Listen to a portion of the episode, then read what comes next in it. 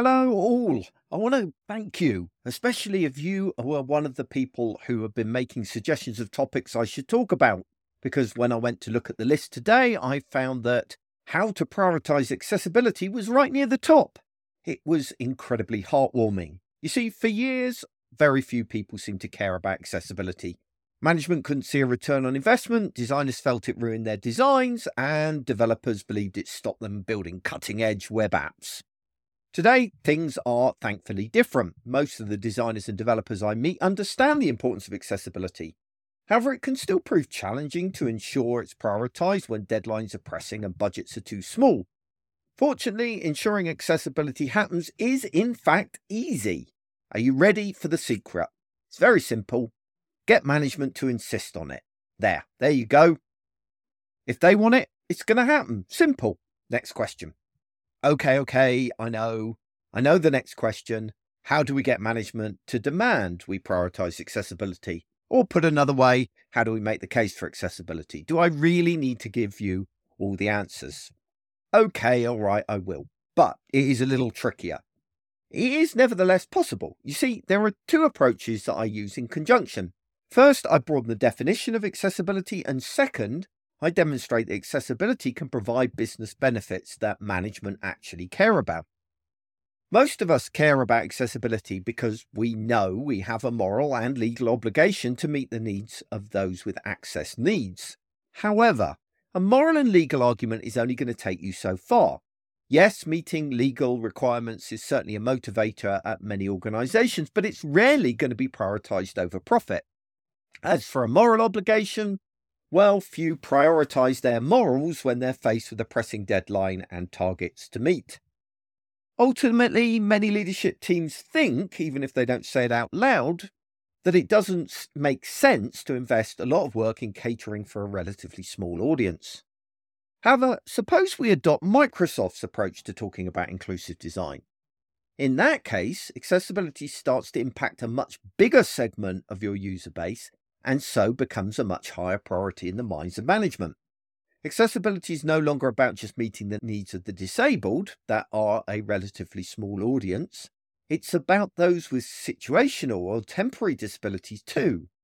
People with one arm are a relatively small audience. However, when you factor in those that have broken or sprained an arm, that grows considerably.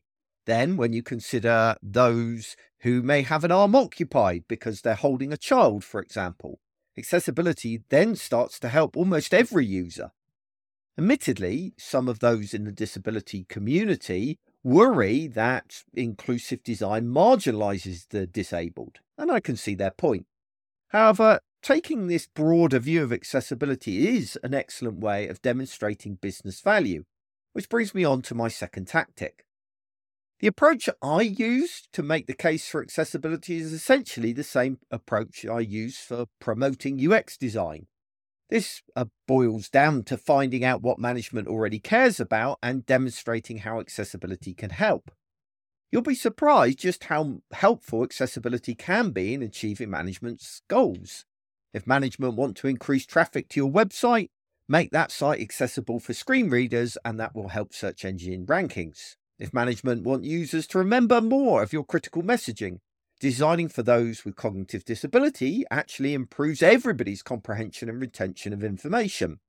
If management want more people to watch their videos, adding subtitles will improve viewership on social media.